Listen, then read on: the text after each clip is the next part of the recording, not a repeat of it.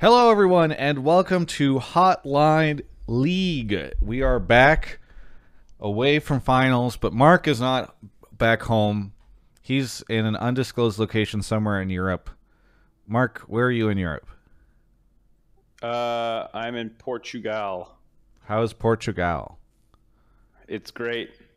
What have you been doing? Uh, I got in yesterday morning, my time, uh, and I hardly slept, and uh, I didn't really do anything. And then today I slept a lot and then didn't really do anything. Gotcha. So you're having a great time, I'm I'm guessing. Yeah, I was in the uh, spa. all day. I took my first Turkish bath. Wait, really? What is what is that Yeah, like? Well, it's just like a, it's like a sauna, but like really, really uh, steamy. You know. Yeah. Like I could I couldn't even see the other side of the Turkish bath. It was like 10, 10 feet wide maybe, I couldn't even see the other wall. Yeah. It's great. It's like you're in Mistborn. Sure. Uh, But I don't think it's quite as humid, in humidity heat wise. yes. Well, um, were you were you wearing any clothing? Yeah, I was. And then someone opened it. I was in there alone. Like there was no one in the hot tubs, no one in the pools. I was totally alone. Then someone opened the door to the Turkish bath, and then I think they kind of saw that I was in there. They only saw like the shape of me, and they left. And I was like, "Yes, right, get the fuck out of my bath." Okay. Well, either way, uh, we are back from finals. Uh, if you guys didn't get a chance to go watch the live Hotline League, it's up on YouTube. But we had a really great time doing that with Grubhub. Uh, we really, really had a, a en- enjoying enjoyable time. Mark, what did you think of the live Hotline League? I thought it was great. Uh, there was a lot of smack talk between the owners. That was really cool. If you haven't seen it, and uh, Nicole was right. Yeah, she was the most humble on the show, and then also ended up being right. You know who else was right was the I thought about this a lot over the course of the weekend. The uh, caller, quote unquote, who got on stage and said that the lower bracket team is like heavily favored historically, and he was like, "Oh yeah, Papa Smithy should be worried because like this is the same thing that happened with Hundred Thieves last year, and like there you go. Sure enough, EG comes in and just crushes it. So I thought that was pretty cool. Yeah, it was uh, something that I think is worth keeping an eye on Yes. going forward. You know, like how much of an advantage are these fuckers getting? Because if this keeps up across like a bunch of other regions, like hmm, maybe there's maybe there should be a, an advantage given to the, the team waiting in winners. Because people always talk about you know like oh it should be best seven with a game seeded in favor of the winning side team because it's not fair that they only lose once. And I never really cared about that angle. But if you're legitimately favored because the momentum from bot side and it's like a a tangible, like recordable phenomenon, then then they really should give the winner some advantage. Yeah, what do you what do you is it really just the momentum? Like it's actually kind of crazy to me that that's a thing. I mean, m- momentum. First off, anonymous gifter wants you to pull for Yelan, apparently. yeah, Ayaka, I'm well, not sure. actually, Ayaka, I haven't even pulled for Ayaka. We just got 25 gifted subs from an anonymous gifter in the chat, so thank you, anonymous gifter. Uh, we'll like be doing. We should say we're doing we're doing resin refresh immediately after this because it's uh 12:30 in the afternoon Pacific time on the West Coast, so very different time for us to be doing the show. And uh, yeah, we're gonna see how much we can get out of Mark before he just dies. Really, anyway. it's eight thirty for me. It looks like it's normal. Yeah, you know, actually, this is a normal Hotline League time for you. It's just going to be an abnormal resin refresh time for you. Um, Oh, but true, anyway, true, sorry. Yeah, is it really just momentum? Like, why is it that, like, theoretically, the better team should be the one that's sitting up at the top? I think in theory the better team is. I mean, sometimes people just choke early in playoffs, like I, or whatever. I don't think EG choked early in playoffs. I think TL was better than, um, and then they got sent to lower. I think EG underperformed the regular season, so they got a bad seed. I guess is what you would say. Gotcha. Um, but but I, either way, momentum is definitely a real thing. It's like not really quantifiable about why you have momentum, but like going through a bunch of 3-0s and having good scrim results, like you're just going to be feeling yourself. And you play, you already played on the stage once before. Like that's Hundred Thieves first game in that environment. That's the fourth for uh, EG. You know, like I think those things can matter. Yeah, yeah. I I just I thought it was it was really cool. Before we we continue our conversation, I do want to make sure I give a shout out to Alienware and, Grubhub for sponsoring this episode, and we'll talk more about them as time goes on. But Uh, what I mean, what did you think of the like 6-0? I mean, that was crazy. They just seemed incredibly dominant, and I don't think anybody predicted that. I know like Flowers predicted 3-0 for EG on the 100 Thieves Day, but I mean, what what is what are the takeaways in just seeing how dominant they were? And also, you know, I I think it was important that we hype up EG. We talk about how good they are, or whatever. Uh, I do want to just really quickly check in and see if like you feel as though TL or 100T collapsed at all or played way below their expectations or anything. So I predict as as an EG fan who predicted them to beat FlyQuest, beat C9, and beat TL. I, I did predict that. Um, I don't think anyone underperformed. To well, so like I think Hundred Thieves underperformed, and I think TL underperformed. But like you can underperform and still lose. You know what I'm saying? Like your regular performance might have still lost. I think for Hundred Thieves, they looked fucking terrible, straight up. Like there was no point in those games watching from the audience where I felt like Hundred Thieves might have won any of those games. Yeah. Um. So like, I I think that they were just bad, and EG shit on them. Whereas like the TL series, I don't really think TL straight underperformed. Game one, they should have won. It was like a, a crazy Baron steal that gave them that. Game two, they got Giga outdrafted. You heard uh, uh, Golden Glue talking about how it was a 90-10 draft, and in that game, they still got Soul and Elder, and it was like, or maybe it was Baron, but like TL could have won that game. It was close, but they were playing decent to be at, in such a bad draft and have the game be as close as it was. And so I felt like TL more or less played up to their potential, maybe a little under, but EG still kind of smoked them. But that that felt like a close that was a close 3-0 whereas like the the 100 Thieves 3-0 is like what you imagine a 3-0 is where one team is just vastly better than the other. Yeah. Yeah, I mean it was interesting too cuz I think who was it? Somebody somebody had oh, I interviewed Soren and Soren had said that he thought that EG would be the tougher opponent. So it was kind of funny in that like from the outside there were a lot of analysts and community members I think who were like really thinking, thinking EG was the weakest whereas if you talk to a lot of the players the players thought EG was potentially the strongest and 100T might have been the weakest. Um, and Well, it's I kind of think, interesting um, because it feels like it played out that way. Uh, from what I heard, you know, obviously EG is not going to be scrimming TL heading into that match. Um, they're mostly playing 100 Thieves. So 100 Thieves got to scrim both teams. And I think both teams were beating 100 Thieves Yeah. In scrims. And I, I heard I heard that EG was smoking 100 Thieves in scrims, which is why Empire's saying no, that's not true. I heard someone tell me that you guys were beating them in scrims, and that's partially why Danny and JoJo were so hyped. Oh, Empire says we didn't scrim in was it, finals Was it before final week? We only scrimmed a collegiate team during that week. NA Did talent, man. 100 Did, did you scrim 100 Thieves before final week then and shit on them? Well, we're waiting for Empire to reply in the Twitch chat. Uh, EG EG staff member. Uh, before final week, it was like 50-50. Okay, well, whatever. Moving along. Well, I mean, that, it is interesting at least that the, the scrim people were maybe exaggerating. yeah. Um, rude to call 100 Thieves a collegiate team. Shit. Uh, I, I think um, 100 Thieves, I expected more out of them. I, I had sent a prediction to my producer that if everyone else had predicted 100 Thieves to flop, and then Jatt was the one who kind of did it live on air, which made it awkward because I was like, wait, I said I was going to flop three hours ago. Yeah. Because I, I did think it was going to be close. Like, I wasn't so set on my 100 Thieves prediction. Um, and I, I think people kind of under. I think sometimes in, in postseason, people value the regular season a little bit too much. Um, and that's why I, I predict them over 100 Thieves or C9 so quickly. Uh, EG over C9 because I was like, C9 sucks right now, and EG looks good, so easy call for me.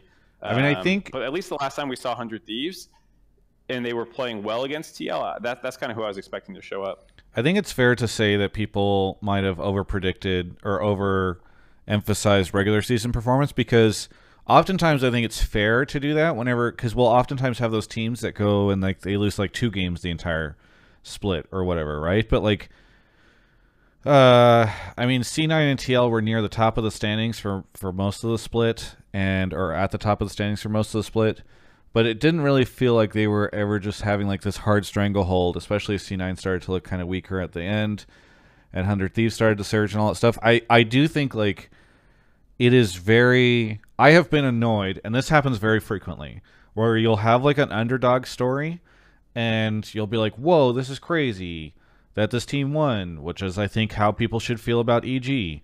And then people are like, "Oh, come on, guys. EG were never as bad as you made them out to be." And like, they were Oh, best God, of yeah. ones and blah blah blah blah blah. I'm like, "No, like in any other year, like no one would be surprised that EG like if EG had gone and just flunked out in playoffs, nobody would be talking about it. It would have been not a surprise to anybody because they occupied that like mid-level team. I think there were points in time in the split where we weren't even sure if they were a top five team um, Well, because they- even Go yeah, e- even if they beat C9 and then lost to TL in the way that you're talking about, like, and let's say they got 3-1 to 3-0, like everyone would be like, "Yep, not surprised," you know. And here they are 3-0ing both those teams, and people are still being like, "Yeah, yeah, I just cool." I think it's it's such a disservice to the like actual accomplishment to try to pretend that this is not like a huge upset because it just I don't I don't know I don't even know did it, did anybody have them 3-0 did anybody have them 3-0 over TL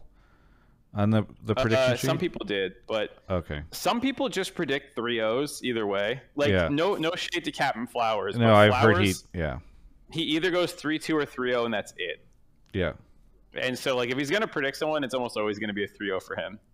I thought he was. Oh, he went double 3-0 for EG. Okay, I thought I knew he went 3-0 for um for them against 100T. But that's cool.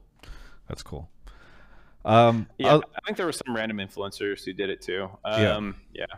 we'll talk about we'll talk about the game some more. I'm sure we'll get some calls in. But um, what about uh, the rest of the weekend? Anything that I mean, this was like the first weekend back, first arena in uh, almost three years. Like any any other interesting stories or moments for you, Mark? Did you get out on time on in Houston because uh, everybody was getting delayed or stuck?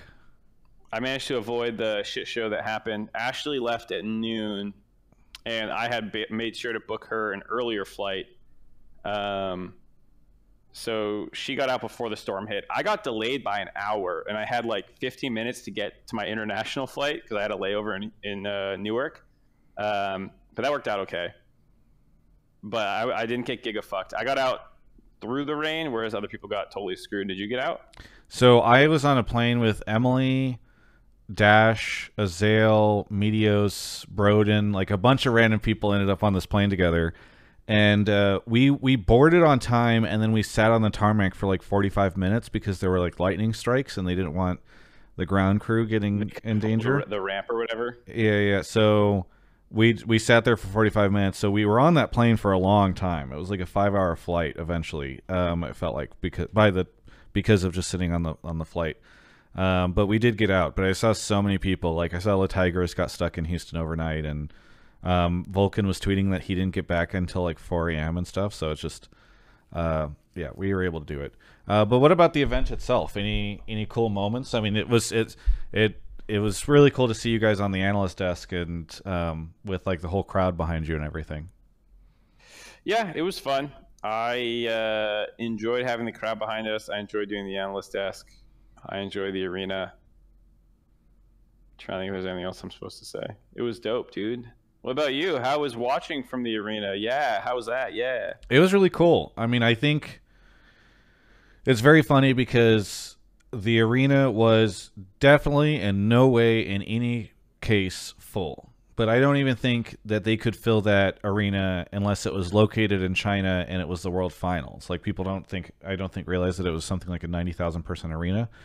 Um, and so I was really happy with the turnout. I've I've heard that they had more people ever than ever watching a spring finals live like in ter- in terms sorry in in person like that's the most tickets they've ever sold for a spring finals Oh, Now, yeah. in the past they've been in smaller venues but what i had heard was basically like there there are options for choosing a venue during this time of year because of everything that's going on were either like tiny college basketball arena or something massive like this and they wanted to do something bigger and so they got the the bigger one knowing that obviously they would never sell it out but it was I thought I thought it was a good amount of people. It looked great on the broadcast. People losing their minds. One of my favorite things, one of my favorite things was how the crowd so like guys, EG does not well, I should say did not have very many fans. Like EG content does not do well. Uh, my content with EG does not usually do very well. Like they just have not been able to build like a very large fan base. However, they gained so many fans over the course of this weekend. And when Tyler One came out and did the opening ceremony, and he was like, "100 T fans, let me hear you," and people are like, "Yeah."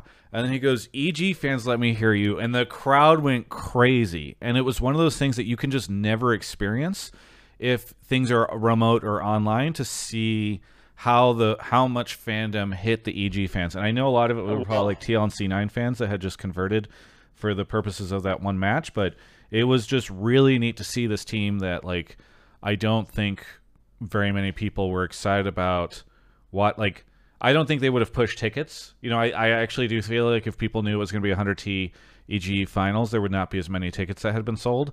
But they like well, I think the Saturday games just really did a lot. Yeah, definitely. I mean, the the Danny cheer. There was a thread about it about like how loud it was. Like it, it did come through. I think online how much people were cheering for EG. Yeah. And I would expect that that happened anyways. Like there's a, there's a thing in sports where like if you're gonna lose, you want to lose to the champion, right? And like that, there is some element of that. And I I also think um, the other element of it is obviously the NA angle. And I think it's very easy to stop cheering for your main team if your backup team is this like NA young talent group. And I think in that sense, they also have a lot of potential to hold on to these fans because, um, yeah, it's hard to compete in terms of raw numbers that just Cloud9 as an org have, or Bjergsen and Core, or, or like, you know, just bigger names. But eventually, like, it will take time. But, you know, this is JoJo and Danny's first. I mean, Danny played last year, but they got knocked out pretty quick in playoffs. You know, it wasn't like a, a thing. So this is their first international tournament. You know, like, if they do well, I think, like, they can become mainstays. And I think it just showed in the arena how quickly people were willing to make them the most popular team in the building. Yeah. I'm trying. I want to see if I can pull this up. So, uh, almost three months ago, I think it was, I did a poll on my YouTube channel using like the community tab, where I asked people who they were fans of, and I'm just uh, stalling for time so I can pull it up. I should have realized that I I would want to do this, but I forgot that you we idiot. this conversation. Um, and uh, you can only put five options, and so the options that I put were TSM. C9, TL100T, and no one slash a different team. And then I reran it um, Monday. I reran the same poll. So I'm going to put them up on screen right now. Uh, so here's the one from two months ago. I don't know if you can see it, Mark, but it's yep. TSM 10%, C9 41%, TL 31%, 100T 6%, no one a different team 12%. So um, C9 and TL occupying the majority of this. Again, this is my YouTube channel, so like it's not. There's probably a lot of casual fans that are not accounted for in this in this chart, et cetera, et cetera. But or then legacy fans too, yeah. Then you look at um, this, like this was from a day ago, and I ran it with the same teams because I didn't want to like put EG in there. I wanted to just do like a flat comparison. TSM still exactly 10%, which is very funny to me. Uh, C9 went from 41% to 17%. Was was your first poll during the LS time? yes, yes, left? yes. It was during. Oh, it was like the first week of of spring uh, spring playoffs or uh, spring split, I think, something around there. Then TL went from 31% to 28%. 100T actually grew in this poll from 6% to 9%. And then no one, a different team, went 12% to 36%. So it's very interesting. Obviously, I wish I could do this poll with like more options and have had all the different teams there to see how EG grew. But like, just and and again, this is just my YouTube channel. It's not scientific. Blah blah blah blah blah. But like, I do think that the results of this are fascinating because it's the same. Here's channel. Here's what know? I would draw. One had 30k votes and one had 13k votes. I think 17k people left when LS maybe, maybe. left, yeah. and all came out as C9. That's that's what it is. Yeah, I do. Yeah, because there's probably a decent amount of people that just stopped watching. Um, I don't know. It's it is interesting, but no, I, I think uh, I think definitely like obviously, yeah, some C9 fans just left and like didn't become EG fans, but I think a lot of people are EG fans. But you look, fans you, are, are masochists. Yeah, you look at the comments too on the on the second poll, and let's see, where is it? Where is it? Where is it? The comments are like the top ones. Uh, newest first. Oh goddamn it! YouTube, come on! YouTube, come on! Um, Come the on, comments, Travis. the comments at the top are really cool to read because they're like, uh, big TL fan here, super stoked for EG. These guys deserve it. They're young, they're brash, they're exciting. Can't wait to see how they fare at MSI versus some of the team, the best teams in the world. Give them hell. Uh, this is only my second year watching LCS, but enjoyed definitely Jiizuke on EG prior to Danny Jojo. Been amazing to watch the team's intense rise to the top and watch them go 6 0 in person was a weekend I won't forget. Was a fan of EG since they took Echo Fox's spot, since Echo Fox was my previous favorite team, and Rick said in an interview he was supported EG, so I just kind of moved on to them. It's good to see one of my favorite teams succeed. So, a bunch of the top comments are all about um, EG. So I, I mean, I hope they hold on to this. Like I did this interview with Vulcan that's on the YouTube channel. People can go watch it. And he's like, "It's great to see all the EG fans. I hope you guys stick around with us if we do well. If we start stop doing well in summer, because I think there's a good chance that we don't do well in summer, because maybe they just are not. They've got kind of like that G2 regular season vibe, you know, where they'll pop off in these best ofs. I don't know, but uh, I I hope folks stick around and that there's a ton that can be built around the team. It's it's pretty cool. Yeah. So, so the other thing I wanted to say was just like the amount of like NAA talent conversation that sprung up with their win. Like everyone's talking about it now, you know. Yeah. Uh, I, I thought it was funny where like Kelsey Moser's had a tweet that was calling out everyone as well for like counter circle jerking, you know, like believe in NA talent. And it's like coming from all these people who didn't believe in them, casters included. And I don't know if she's listening to this, but if I if I was anti EG picking them up at some point, I, please throw it in my face because I would fucking love to read. But I said like six months ago, if I was like, should have got fucking Jensen. If I was one of the Jensen Doublelift people, I would love to get called out. I I don't think it's funny. It was, but It's funny, and may, maybe I'm wrong. If people can find me saying like, "Oh, they should have gotten Doublelift and Jensen," then yeah, feel free to, to call it out. But I think my take was always that this was a very exciting story that they they had decided not to go with the veterans, but instead gone with the rookies. Um, and I know I became a huge EG doubter in the middle of the regular split uh, because they just weren't performing well, and so it's uh, you know like I don't I have no I have no regret about becoming an EG doubter because I think it's perfectly reasonable when they were mega hyped. And then, and I've used this stat a ton, Mark, because I think you you put it in the last Hotline League, was that they, this team couldn't win more than two games in a row during the regular split. Didn't you say that was the most they could ever string together? Yeah, and so I think, like, I have no regrets about doubting them because I feel like anybody should have doubted them at that point in time. But um, I don't know. I think it's I think it's exciting. I do think there will be times where jo- jo- JoJo and Danny do not look as good as they look this weekend, and people will be like, "Oh, they were flukes." But I mean, this doesn't ever happen. You know, it's just not a situation where in the league you have a weekend like this. I, I it's hard to imagine too many other LCSs LCS splits where something along the lines of this occurred. So. Um, I think it's really exciting. I think it's worth embracing. I think it's really weird that people want to just be like, discounting JoJo and Danny um, because again, like people, a lot of people thought this was not possible that you could take an NA mid rookie and and beat two teams that are full on imports. So I don't know. um, so I, I I said that, and Kelsey and Empire said that one of us, probably you, definitely said they were they were anti JoJo Danny. I'm gonna guess.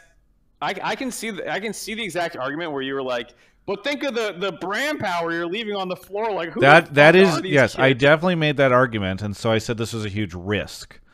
I was like, you can go become a huge popular team by picking up Doublelift and, jo- and Jensen. So this is like a huge risk that you are making because you're you're leaving that on the table.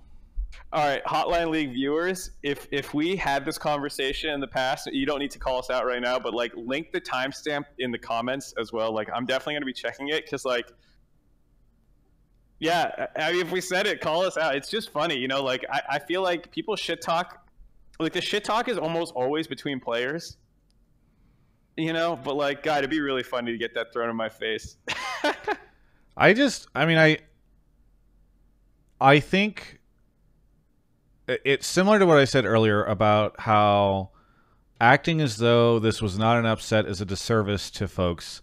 I feel like acting as though EG did not take a risk by making this decision over Jensen and Doublelift is doing a disservice to what EG accomplished in taking the risk, right? Like they made the bet. It was a gamble and it paid off. And like I think that that's that's important to recognize and to celebrate that the the team was willing to do that because guess what guys? Everybody always wants to shit on franchising but like i i honestly think this is one of the moments where you can see the benefits of franchising right? Like they took a risk on these two players and perhaps in a world where they were afraid of getting relegated this year they might not have done it. Or in the regular season when they were struggling maybe they would have felt compelled to make changes if they were worried about short-term results rather than long-term. So um i don't know. I think i think there's a lot to be a lot to be said there um, I know we need to Um, get into questions or topics, but um, the the other things that are worth talking about, obviously C9 with Fudge Top, which I have I have heard and has been reported by Upcomer. Um, I've also heard rumors that Sven is going to be playing support, um, which is corroborated by the fact that he's been spamming support. So, like, I've only I've only kind of heard that through the grapevine, but the fact that then it looks like he's spamming support uh, adds some credence to that. Um, so I don't know. Yeah, I I could see them running copy. It's it's I guess we'll see what ends up happening, but um, I'm sure people will have some C9 takes because of all that. Summit got MVP. Um, we can have some broader discussions about finals and the event and what this meant for LCS. Anything else, Mark, that I'm forgetting about that was worth worth talking about from this week? Oh, um, MSI ping. MSI ping is like a big conversation too. Oh yeah, was the MSI announcement not since last episode? Yeah, it happened like on I don't know Thursday or Wednesday or something. Huh. It was okay. relatively Yeah. recently. Yeah. Um, I guess we have that. Yeah, that sounds like most of it. Performances this weekend. Uh, just general. I'm sure there'll be some just general NA talent stuff. Yeah. Yeah. I think I think it'll be good. Um, people in chat putting question marks, and I don't know why. Uh, am I missing something? Oh, there's the TSM rumors. What was it? Bo and uh, Maple or something was the rumor. Yeah, I think it's more the. Ba- I haven't heard the Bo stuff. I have heard the maple thing, so I don't know if that's more likely, but uh, I guess we will see. Either way, have you pulled anybody yet? No, Okay. I only have one monitor. It's it's harder to to, Yeah, to yeah, read yeah. Kelsey Moser flame your ass and look at. Uh, It's you know it's so convenient for for Kelsey because if EG had just busted out with this roster, I wouldn't be going on here being like, haha, Kelsey was wrong, blah blah blah. It's just uh yeah.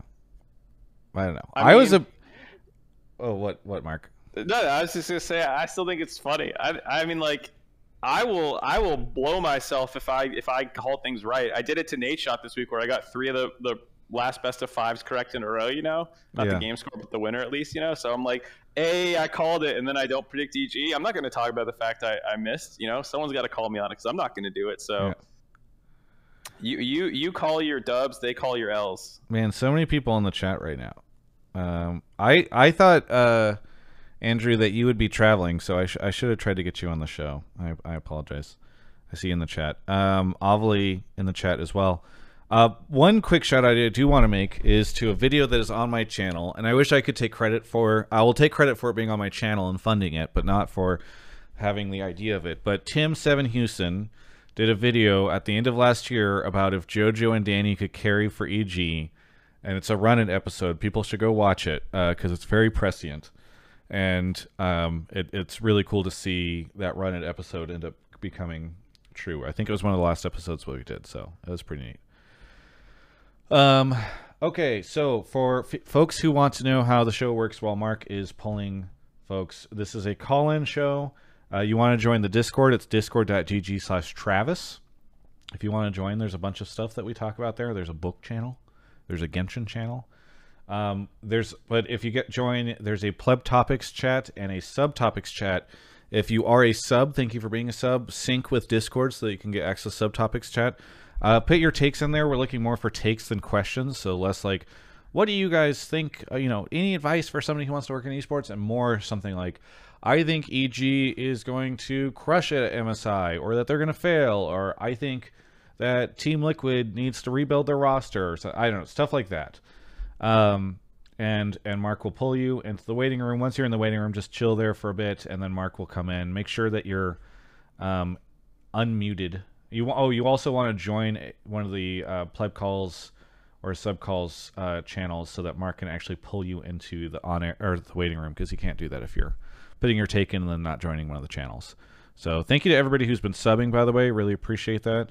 Uh, trying to rebuild some sub stuff after uh, dropping below uh, quite a, a, number for a bit. But I think we're ready, Mark. If you want to go check. Uh, yeah, I got some people. Uh, okay, you cool. ready? Yes. Okay, off mark goes to grab that. Thank you to Rav, uh, Rennie the Croc for a year.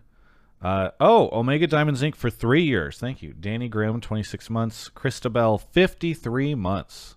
Good to see you, Julie. Uh, iStar, Anonymous Gifter gifted to Skelite, and Anonymous Gifter gifted 25 subs. That's crazy. We'll get some more of those in a second. But first, we've got Fez. Fez, you've been on the show before, right?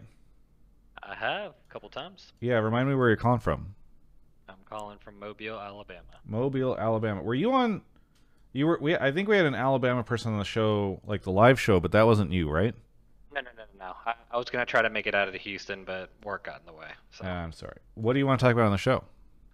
Uh, I want to talk about that uh, Danny and JoJo were the fourth and fifth best player on their team, respectively, and there was nothing wrong with that but basically my topic is that essentially that they were not the best players on their team, but they didn't have to be, considering they have a literal world champion, an LEC MVP jungler, and a you know world class, the best native world class support you could have in Vulcan.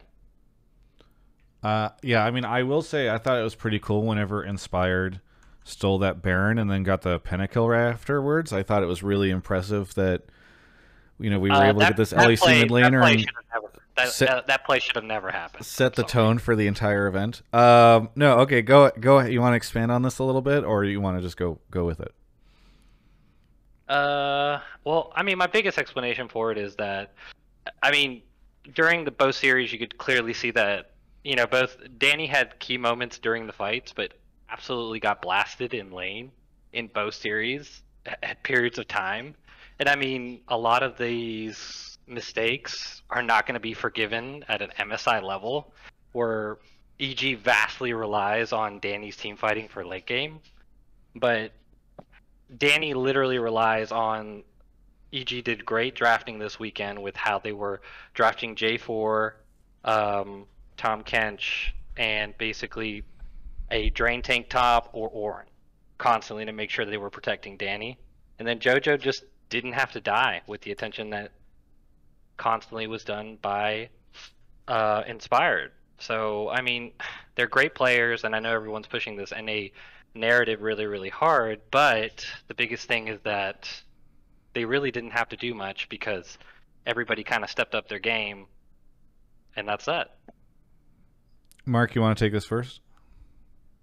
Sure. Um, there's like a little bit of truth to it in the sense that like uh, saying worse on a championship team that played well is just like a weird way to, to phrase it but like danny is not great in lane it's still i think there's been a lot of narrative about how much better he's gotten in lane and he has gotten a little bit better but you've seen against truly top tier bot lanes and best of fives they they have issues still and they do spoon feed him and you heard that being talked about with uh, inspires and they, they need to shove shit in his mouth to make him strong. But but when he gets strong, he becomes like the best player in the game, no matter who else is there, kind of.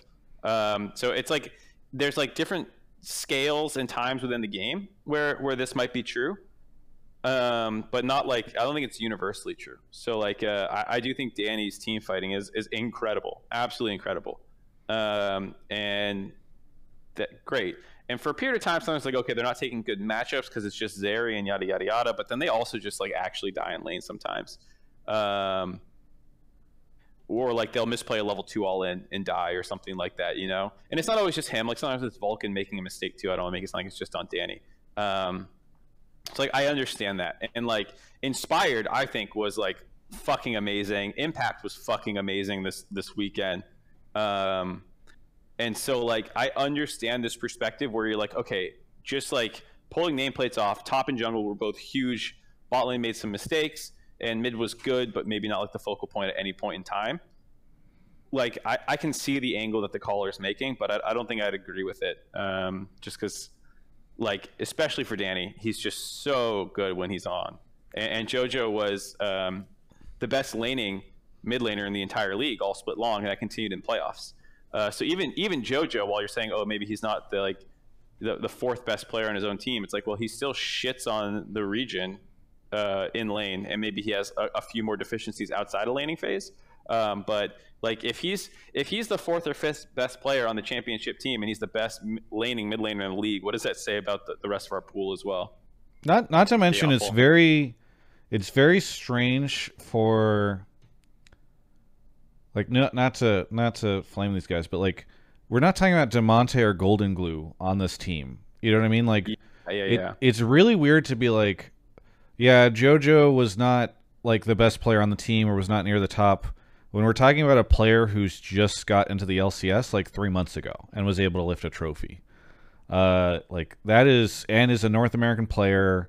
It did not come. It's not some player that was scouted in like LFL and brought over or something like the the fact that this player was able to actually end up lifting a trophy and was not I like it's it's interesting because I don't even think anybody would argue JoJo was like a liability to his team, right? It's not like oh man, like have to play a unique way to right. To, like, yes, uh, it's not like Inspired just dragged JoJo's ass to the Nexus every game or something like that. Um, and so I just think it's strange to focus on that and I, I feel like it tends and I'm trying to call you out here Fez but I feel like it it's part of this attempt to like delegitimize the fact that North American talent were able to lift a trophy fa- facing two teams that have basically been built around the idea of getting players that were from other regions to become residents and then filling in the gaps with uh, more players that are from other regions. Um, right. And so, oh, go ahead. No, I was I was gonna say I agree because it's not like people feel like they do this quite as much for a team Liquid or let's say Hundred Thieves had won or I, I bet if C9 won, people wouldn't have done this. Um, maybe they would for Fudge. Maybe they would. Uh, um, and for Winsome because it's obvious. But uh, yeah, for like TL 100 Thieves, if they had won the title this weekend, I don't think anyone would be like, yeah.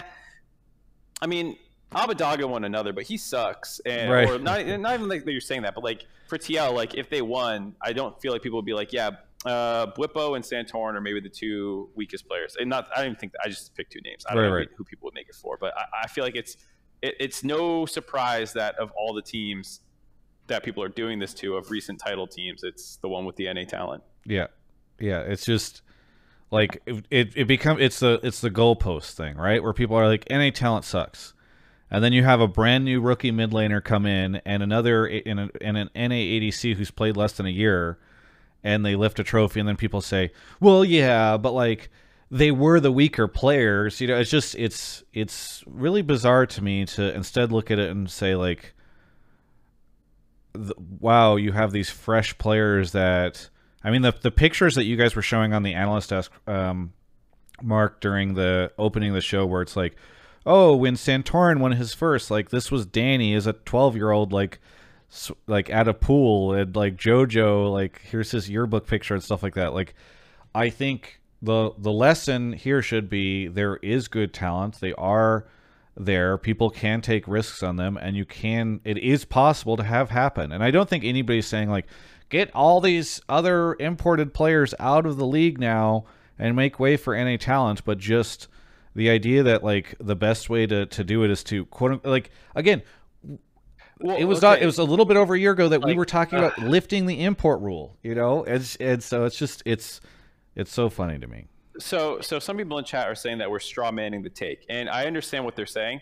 First off, I started this by talking about it analytically and kind of agreeing at certain points in the game. So it's not like I, I just didn't answer the question. And I think what Travis and I are doing more now is saying like the motivation behind it because I don't remember there being a ton of conversation with 100 Thieves last year. Maybe I'm wrong, but I don't remember a ton of conversation about weakest player on the team. Um, so that, that's why I think we're responding to it this way. Though I, I like again, I said you, you might legitimately be able to make this case uh, in some instances. You know, I do think that's, or if people are saying that, I, I, I think there's another truth to this angle, which is that the emphasis on NA talent has dominated the conversation to the point that some people that played very well do are not getting enough attention, like Impact or Inspired. I do think that's another angle you could take. Um, but again, I think it's also partially like the NA talent is kind of dominating the conversation because it's been such a conversation for so long. So, well, I, and it's I not it's, just it's, it's pretty nuanced. And yeah, let me just say one thing. I, I want to clarify that when I said there is nothing wrong with it, it's exactly that.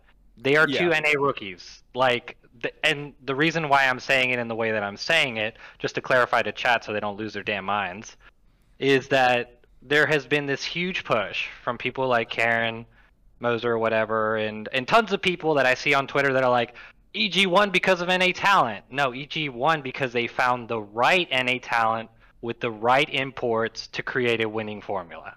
That is that is my point, and there's nothing wrong with that. Will JoJo and Danny be the best we've ever seen? It's very possible. It's literally still they're still extremely young, and there's nothing wrong with being the fourth and fifth best player on your team when you have quality like you do on EG on the top side of the map. And like I said, historically Vulcan has made everybody he's played with look considerably better than they are. And there's nothing wrong with that. I, I'm just stating that these players, EG didn't win because of NA talent. They won because they found the right NA talent with the right imports to create a winning formula. That's it. Yeah, I, I think I think that is a fair statement, and I think it is also something where,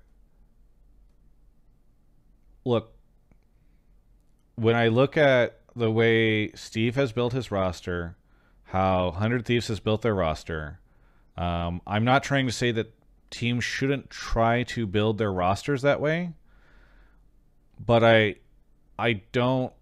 I think it is good for the league that we have clear evidence that instead of trying to build your rosters in that way, you can say, "Hey, let's go grab a really great jungler. Let's go grab like a a long-standing, consistent top laner and pair him with two relatively rookie players from North America, and you can build this team that like fan.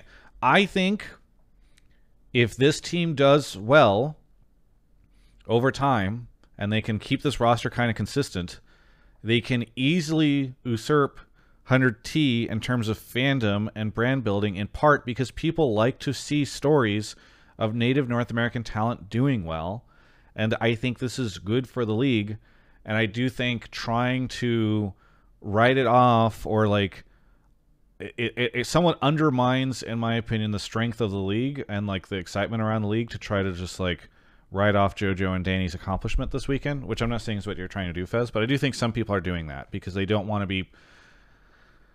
It's like, oh, good NA talent. It's like the light uh, hitting a, a vampire. You know, they're just like, no, this is I. Uh, I have to talk about how NA sucks, and it's just, it's very, it's very funny. Uh, anyway, thank you, Fez, for the call. Anything that you want to say, um, or anything you want to shout out before we take a quick break? Uh, I really want to thank Mark for cutting in his vacation time to do this. You know, that's a big shout out for him. But uh, no promoting fake gods, please. Find the right talent. That's my other shout out. I would say set up set up the right talent for success because uh, I don't know. I can't. I need to think back to all of FakeGod's rosters, but like so often, what you have is you have like the other side of this is like those teams. There there are players that have been set up for success, and there's a lot of NA talent where you stick them on like a team that's going to be bottom half of the league no matter what, and then they whenever they fail to perform and get depressed and look bad and all that stuff, people are like, well, what a letdown. Uh, thank you though, Fez. Uh, we'll catch you next time. Take care. Um, all right, we're going to take a quick break to talk about Alienware. Uh, thank you to Alienware for sponsoring everything that we do here at TGI. It's been fantastic. Uh, Mark is on an Alienware notebook right now. That's how he's able to do the show remotely.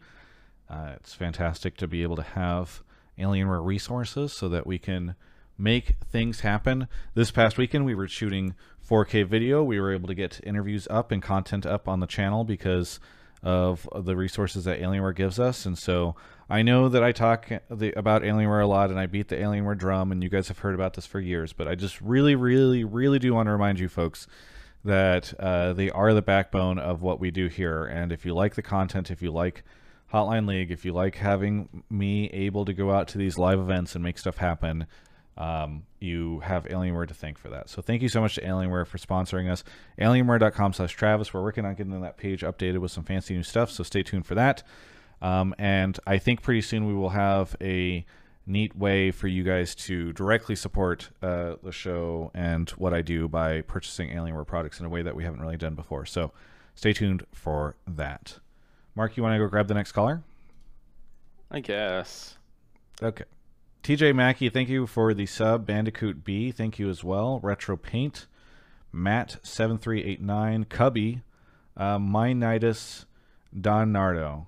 Okay, Timo. By the way, folks, uh, this past weekend, uh, Papa Smithy tried to bully me into giving Cubby money so that he could create documentaries on NA talent for the YouTube channel. And I have to talk to Cubby about it. I don't know how much money it's going to cost, but uh, we will see if anything goes from there. But if you you, I I will say that is a good reason to even if 100T is not running a bunch of NA rookies, be excited about uh, Papa Smithy because he's trying to force me to give people money to talk about them. Anyway, Snail Chip is here. Snail Chip, where are you calling from? Hello, I'm calling from Cedar City, Utah. Cedar is it Cedar Speed? Uh, sorry, Cedar City. Cedar City. Okay, Utah. What do you want to talk about on the show? Um, I'm a little surprised that my take got pulled. I'm not sure how much there is to actually like build off of this, but What I, you're underwriting your own take by immediately upon well, joining the I, show? I'm sorry. I I think like it's interesting to talk about. Um, I just don't really know how much there is for you guys to like weigh in on it. Okay. Um, but I just wanted to talk about uh, that like right now in the LCS is kind of the first time in a long time it feels like where there's like actual like storyline potential and actual like brand identity happening or like forming I suppose in the league. Um, where I feel like this year especially, I think it was in the first half of the split, uh, they did the usual like TSM versus C9 rivalry, um, which I totally understand why we always get that like narrative, but I think this year it kind of sucked because like Bjergsen just left, and so there's no players on either roster anymore who were around for the rivalry, and so a lot of the time it just kind of feels like beating the dead horse. But then the other side of that is what storyline do you actually build off of? Because it's not like any of the teams have really built brands for themselves besides like the top three TL, uh, C9, TSM. Um, but I feel like it's kind of if you go and look at all the teams now, I feel like six of the teams are pretty good at building an identity for themselves in the league, whereas the four that I don't feel like are, are TSM, CLG, uh, Immortals, and Dignitas. Um, and so I just think like for the next summer split, I hope that like the LCS will build more around like EG, assuming EG and like FlyQuest are both uh pr- like pretty good next split. I think there's a storyline there between like good versus evil, or like uh you know C9, 100T, and TL have a storyline now of getting Sure. 3 0'd uh, by EG, and so there's like actual like. I don't. there's I a don't know. bunch there's like a bunch of get what I'm stuff to talk say. about and be excited about, maybe in a way that there hasn't been before. Yeah. Exactly. Okay. Um I I'm tentatively agreeing with you. Um because I want to see I think there's more work to be done to really like let this stuff occur. I would say it's more as though this past weekend especially has planted the seeds for that conversation, but I am a little worried that like EG goes to MSI, they lose a ton, they come back, they're sucking in summer split. You've got C9 and TL sitting up at the top with a struggling TSM and 100 T's hanging out and like I I worry a little I'm not saying that in that situation, there's no storylines to build off of. There's still stuff to talk about, obviously, but you kind of end up in this dead zone where things are kind of rough. Versus the idea of like, let's say EG goes to MSI, does moderately well, you know, better than people expect. And then them and TL, for instance, are neck and neck all split long, and you've got the JoJo versus Bjergsen thing that you can build up off of, and like maybe 100T starts to pop back up again. Like there are there are some potential cool things that will come out of this past weekend. Um, but I think it just sort of depends on how the future goes because Right. like the very disappointing I'm- thing would be like the worst thing to happen now would be EG goes shits the bed at MSI and doesn't make worlds. That would be a really big bummer, I think, because the the potential of that brand and those players, I think, really gets diminished in that in that world. hmm I am surprised you're such a negative person. When I pulled this topic, I thought for sure this is Travis's topic about new storylines, EG, versus 100 Thieves in the finals, new franchise teams. Franchising was a huge dub. Look at these idiots running the league now and, and the withering Cloud9s and CLGs and TSMs. Who needs these ancient orgs and their backwards roster built? I don't know. I thought I thought you would be all. I just like no no no. I look. I think that's fair. It's just tough because this is a single data point, right? Like it's it's it would be very exciting to make that statement, but like if this does not continue, if it ends up being like an outlier, then Oh boy.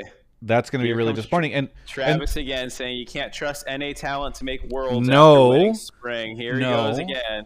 no, I'm just saying I don't think anyone should guarantee that EG is going to worlds. Like I feel like all these teams are about to go make roster changes. TSM will try to become more competitive.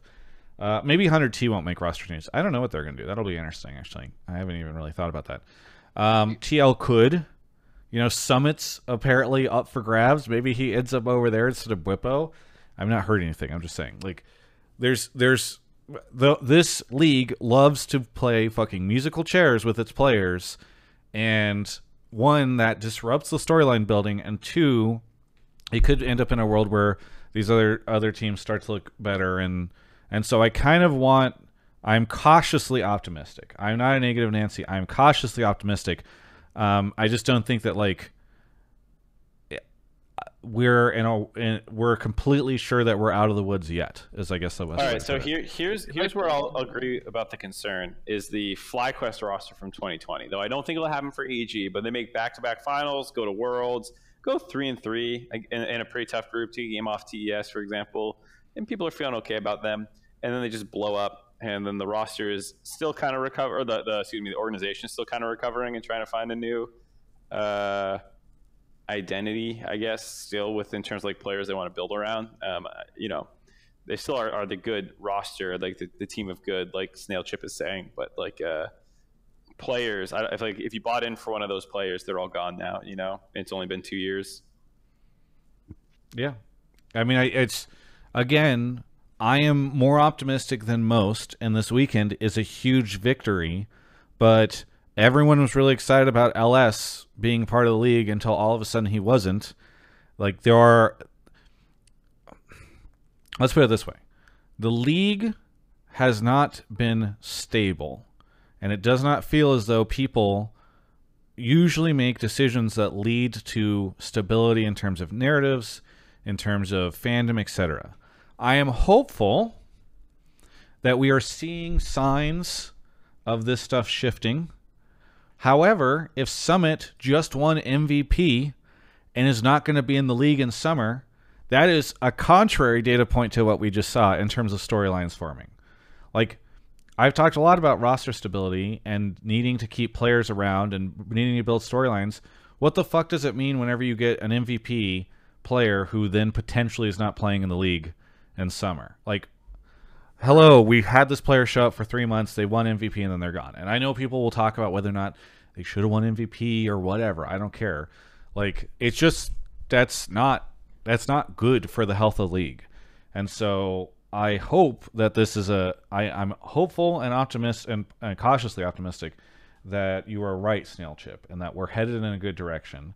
Um, but I still think there are warning signs, and a lot of the phil- philosophy of the league is still bent around making rapid changes to try to get yourself to Worlds and make as many changes as you think that you can perform as well as Worlds because people still think that the only key to success is going to be in, doing incredibly well at a Worlds competition, and the rest of the league will burn down along the way, I guess, as everybody tries to do that. So Right. I'm still Like, can I- worried. just to like build off of uh like what you were saying just a second ago about uh NA like playing musical chairs with their rosters. I like I think I'm uh I presented the take in a way to like kind of using storylines and brand identity almost like interchangeably.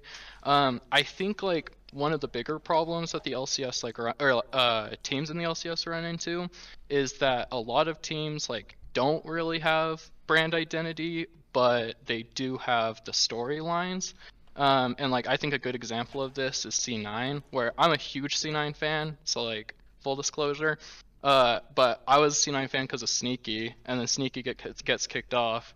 And the only reason why I stayed a fan for a while was because of Perkz, um, and because I, I feel like C9's identity has always been like they're the meme team, or like they're the team that's gonna in the off season make the biggest changes, and you know, and then show everyone up.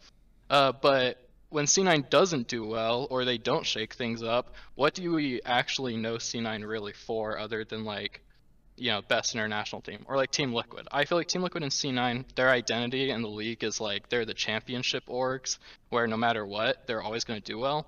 But like TSM was a championship org, then they finished ninth in the split and they don't have Bjergsen. So what do TSM fans actually root for TSM f- now or root for now? um, or like how do they get new fans? You know, I will say this is the the esports problem about not having geolocation, but for at least C9 and TL, you have Steve and Jack, and Jack has a social media team. They're a pretty memey org. Um, they are willing to make risky roster moves. They have promoted NA talent for a while. They were the NA talent machine of any of the orgs. You could say of the top orgs. Um, whereas Steve is like the Yankees, he's always going to go out and buy the biggest and best brand name player you can find, and he can just be that, you know. Um, and so if you like, if you like supporting a favorite, you know, Steve is always going to have flashy moves for you and stuff. And he's he's a, a pretty charismatic person to follow. And I feel like for a lot of these orgs, that is one of the things that can tie rosters together across splits. Um, Mhm. Hundred Thieves, I think, have their brand pretty strong with like their streetwear and influencer lineups. You know, um, Yeah.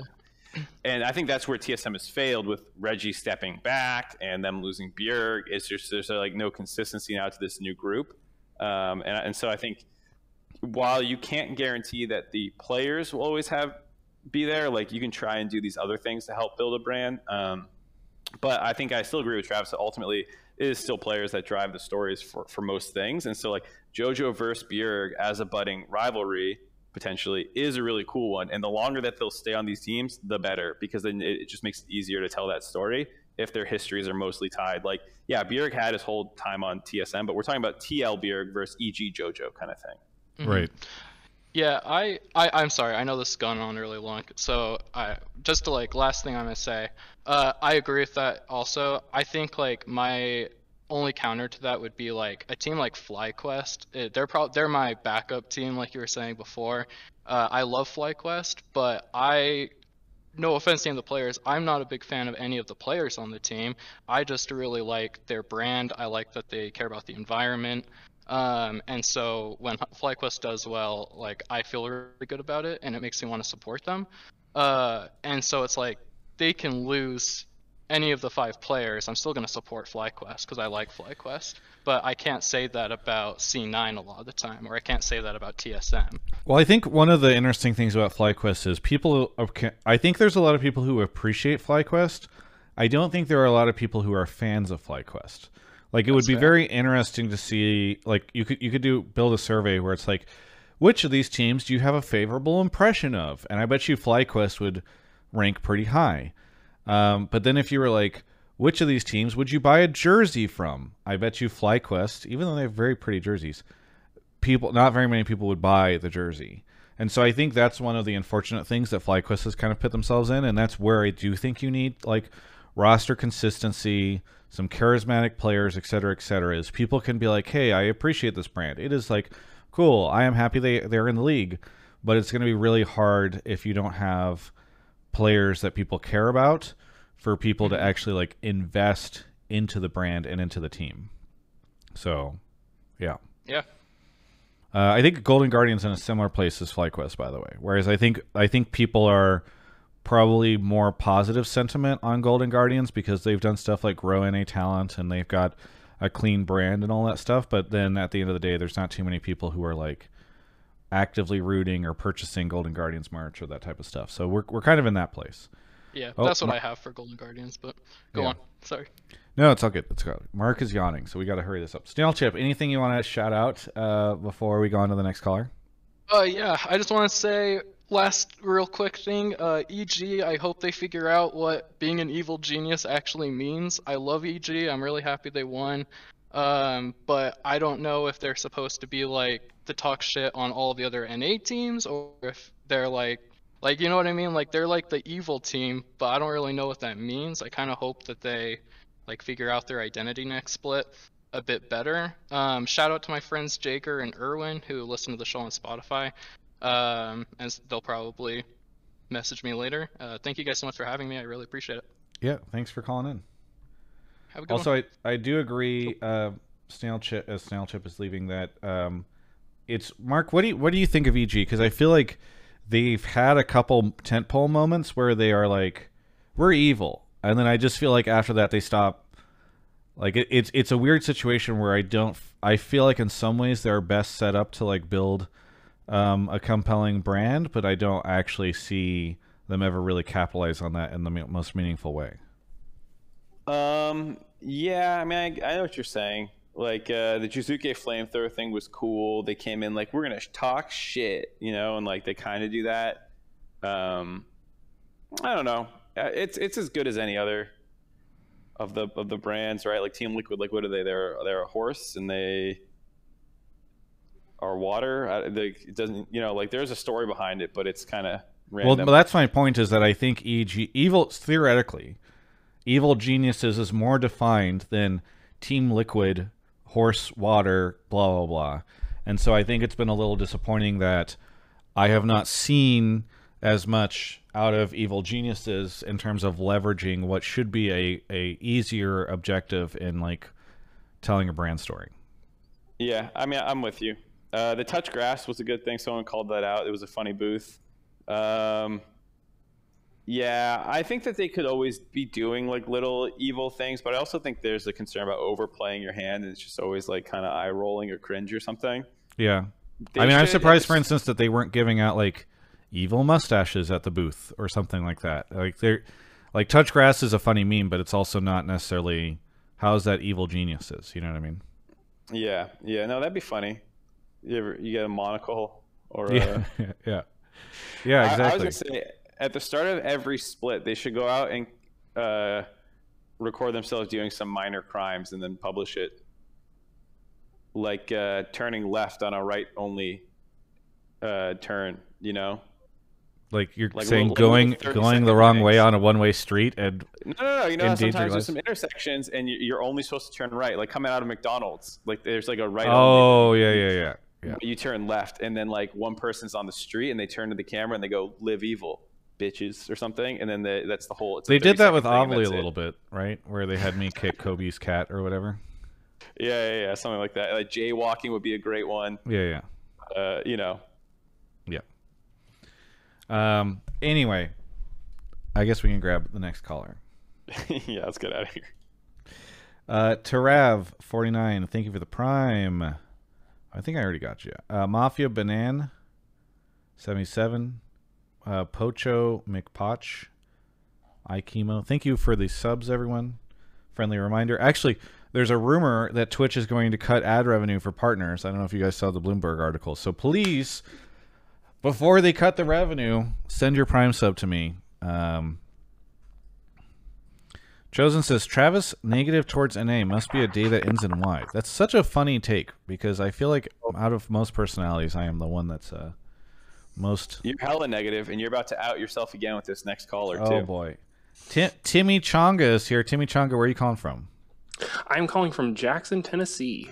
Jackson, Tennessee. What do you want to talk about on the show? So my hot take is that EG did not prove that NA talent is the future of the LCS. I think it's unfair to attribute the power of um, pairing the world champion and the LEC MVP with three NA players and then turning around and saying it was all NA players. And to put a positive spin on this take, I want to I, think that the future of NA talent is really going to be solid brand building, like the last caller talked about, uh, specifically by hiring really solid talent staff such as LS, or by keeping players around for a while like Danny or like the 100 Thieves lineup has done. I think Riot also needs to more heavily collaborate with talent just Tyler one. I was really happy to see him, um, you know, his, his activities this past weekend leading the show. Um, I think Dom is a really good uh, personality to collaborate with. I think Doublelift and that that TriCast is a really good uh, bunch of personalities to get uh, to, to collaborate with. And as the casual fan base, base grows from collaborating with um, all of these uh, talent within the scene and then talent outside of the scene, but as a casual player base, I think you're going to see more eligible pros become available in the scene, and I think that's really the future of the LCS.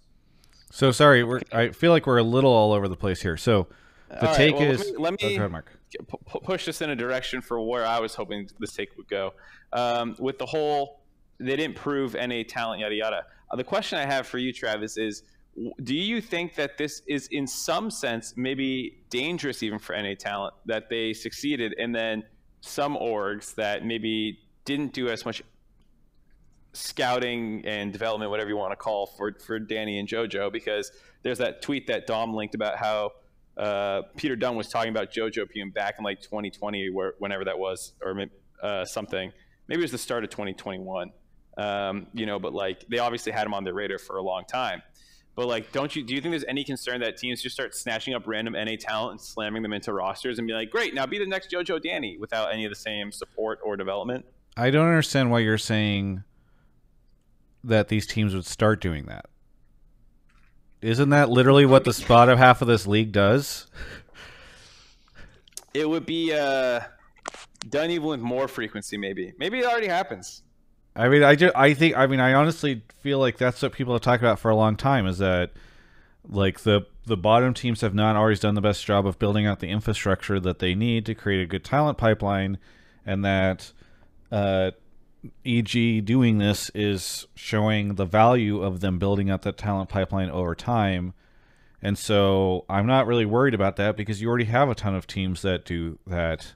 And some of them do it better than others, but um, I just don't like I I don't think that I'm worried about it because I already feel like that's what's happening. If anything, I'm hopeful that teams start to say like let's do what EG did and build out a better talent pipeline. Like I don't think Team Liquid, for instance, has invested into. They've got Ayla. I mean, I'm not saying that they've got like scrubs sitting on the academy team or anything like that, but like I don't it, they at least they have not tried to tell the story the same way that EG has if they are doing similar stuff to EG. Well, they don't have like an amateur so, team, for instance, and stuff. So Kelsey, I think, makes a good point about how no one really is doing that of the teams that kind of jam NA talent in there. They she's you know saying they run out of money or just never had any, and they they kind of jam players in on there and put on the rookie.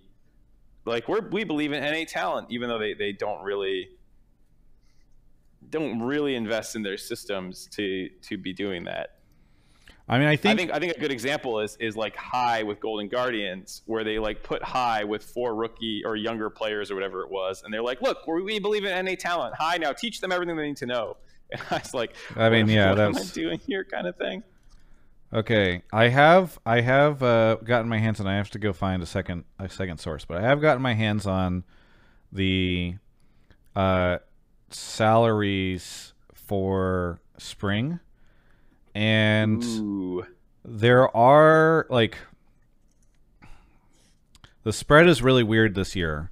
Um, EG is in, I would argue, like the top upper half of salaries. Um, and so I, th- I think what's interesting is let's see. Okay, let me let me let me do them. Okay, I think they are the fourth highest salary in the league right now, um, for their LCS team, if I'm reading this correctly. Uh, yeah, about that. Thir- uh, depends on how you look at it. It's either third or uh, third or fourth. But I think um, I think that what I'm I'm hopeful is that there are more teams that are sitting around this level, and, and in terms of cost, and then can kind of come in at around that same level, meaning instead of like the team liquids that are going out there and just spending a shit ton, what you start to have are teams that are like, okay, we're gonna spend some on like an inspired, um, and you know, let's go try to get grab somebody's MVP and bring them over here, and then we'll also have this talent pipeline where we can like bring people up, um, and do do interesting stuff with them. And so what you you start to create is like a more mid level team, and you start to kind of stabilize hopefully the spending that you're doing because like it would be neat for instance i think i kind of feel like what has happened is that part of the reason you have seen teams like immortals dig golden guardians etc skew so cheap is that there's this sense of like you're either spending really big to win or you're just not. And you like there's no point in spending somewhere in the mid.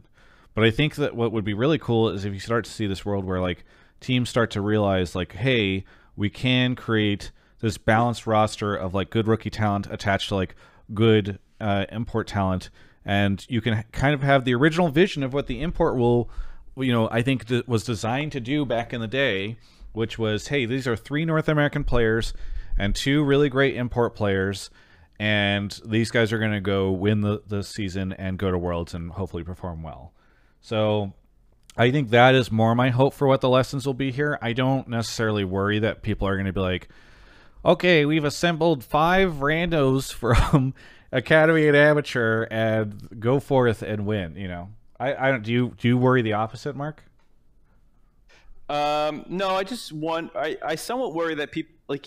Part of me wants to acknowledge the fact that JoJo and Danny are strangely good. You know, even for their own like NA talent. Like you know what I mean? Like Spica and and Blabber were maybe the last two good ones, and like you're gonna get a couple big hits every year. It feels like you know that that just kind of tends to be the case. Vulcan came out a little bit before them, I guess, or started started um, really doing well a little bit before them.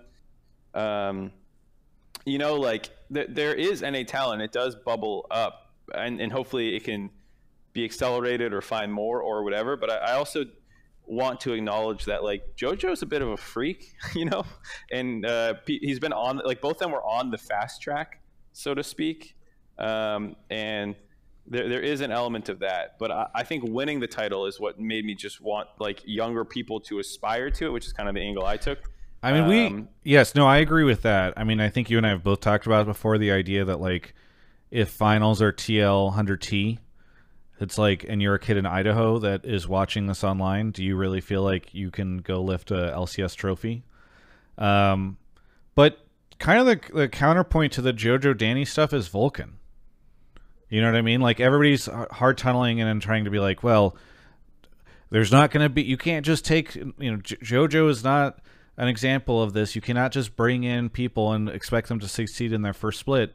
But I actually feel like you can look at Vulcan if you want like a more moderate um, example of North American talent succeeding. Like, guy's been quietly really good for quite some time and has done a whole lot and doesn't get as much attention because he's a support player and all that stuff. But like, he's really good North American talent that was also able to lift a trophy and like people have invested in him over time and he's done well. Like, I don't know. Yeah, yeah, hundred percent. I, I think that that is what I want is like to have teams that also have money be promoting the players that they believe in. Like if you were a team that like for 100 Thieves, if they have tenacity and Kenvi and Busio or whoever else they think is like actually give those players some shine, as opposed to I feel like what sometimes happens is like those players then get pushed off into another team that's just not as well positioned, and then they get screwed over. Um, but I also want to acknowledge that like giving giving them a, a, a chance is important, but also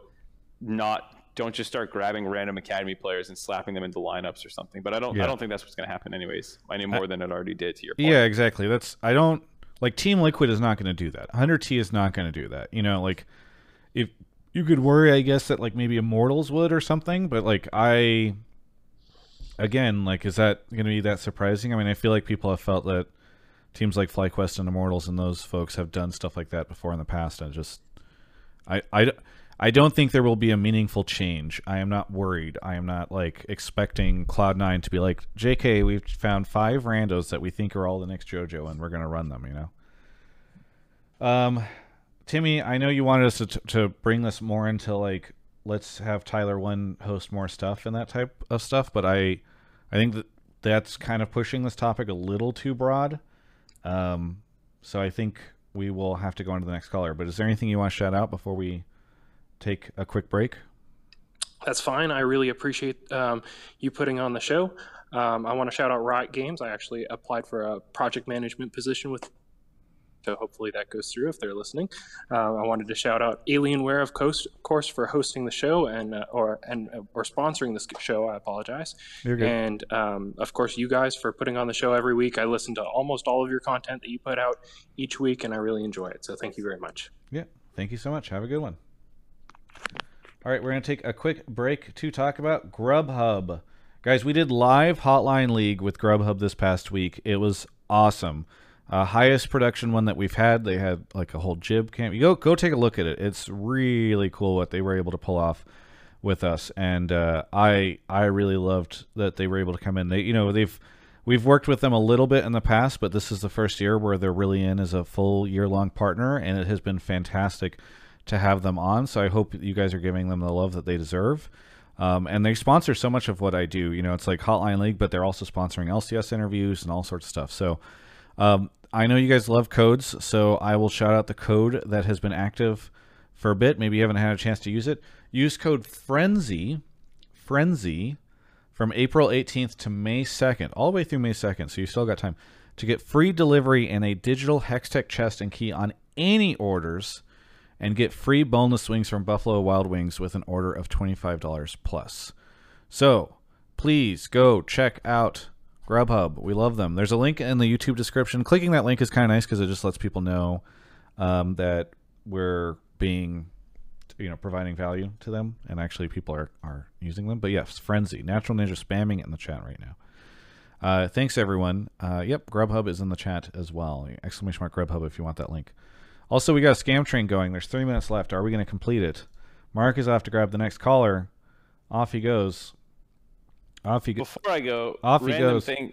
Before, before random funny thing uh, that the caller said about bringing casual audience or something. I don't know if I'm supposed to say this, but I was learning about demographics from the LCS viewers uh, generally, and uh, I, I heard that it was something like 90 plus percent. I forget the exact number. Are uh, league players, um, which was a very interesting stat to me. Uh, Given that how much uh, people talk about, like, oh, I'm a lapsed player from our audiences and stuff. Oh, they're active league players. like- you're saying like they actually play League of Legends. yeah, yeah, like they've played within the last month. Maybe Gotcha. they're not like hard grinding ranked or, or whatever, but you know, like they're still relatively active. And it makes you you look at some of the those other things and be like, that makes sense. Uh, but that's substantially higher than other leagues. I don't know. I think or uh, other um, like traditional sports and stuff like that. Sure, sure. So, anyways, it was, it was what the caller was saying right at the end there. I was going to bring it up, but it's total tangent. Off Mark goes to grab the next caller. Whatever, fuck you. Uh, we got a minute and 45 seconds left on the scam train. Anybody with a Prime sub that can keep this thing alive. Stu Pickles, thank you for the Prime. Street Nerds, thank you for the Prime. Sky Limix, Sir Antoine. Uh, we've got George Zulu, who's been sub for two years. Thank you for the sub. Really appreciate it. You can actually hover your, your cursor over the screen if you want to see the little crown pop up, and that'll tell you if you have a sub, a Prime sub. Mr. Cheese, thank you for the 45 months. I should get the anonymous gifter to gift more. Uh, There's not a, if there was a button I could press to make that happen, I would. I'm back. Welcome back, Mark. That's a little little. Well, you you told me to go. I, I figured it was urgent. Is heard you Dare talk is here. about Is something Dare? else. Where are you calling from? Is that how you say your name? Uh, yeah, is there? Um, I'm calling from London, England. London. You probably appreciate that we're doing a show at a more reasonable time for you. Yeah, for sure. I usually listen um, on Spotify, but it's the first time I've been able to actually call in. Nice. So glad to have you on. Uh, what would you like to talk about? Um, so my take was that uh, Jojo going to MSI in his first split and winning will actually be a buff for him uh, because he's been playing like kind of overconfidently and without fear in a lot of the games we've seen.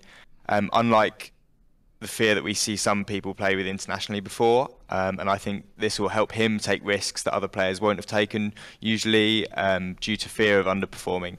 So this is going to mean he's going to be super underestimated by other teams. And honestly, I think he's just going to turn up and dunk on caps.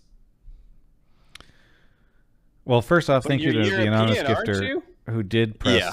did did come in and, and sub uh, 25 times. Okay, thank you though. Uh, so JoJo's going to dunk on caps. JoJo because he's a younger player, etc. I I was having a conversation with somebody uh, at the event who was saying, "Hey, maybe it's good that we're sending evil geniuses because they don't know they're supposed to lose." um, at international events, and I Wait, really I did. have li- to- I like that. I still have to talk to Izdir. Are, are you a, a Fnatic fan? Like, why? No. Why do you? I've, I've honestly, even though I'm in EU, um, I've watched NA the whole time. I keep up on EU, but um, I was old school TSM fan, and now I've just stuck with watching NA. So Well, this is why we have Brexit. Yeah, Okay. any, what- any other questions, Mark? uh, so I was gonna say it was it was funny because even in the um, I forget which interview it was. It, I might have been on stage or afterwards. I was reading, and I think it was Vulcan or someone was like, the young guys need to prepare their mental because what happens at these international tournaments is you go and you scrim Korea and you get zero sixth, you know, like five times in a row, and you need to find a way to like mentally reset so that you're actually gaining information from this and you're not just booming in scrims over and over and over. And so I, like on one hand, I agree with the caller about the uh, like JoJo and them are going to play confident on stage no matter what. But like, I just hope they don't get corrupted by scrims because it is a very real thing for NA teams when they go. They just lose all their confidence even before they take the stage.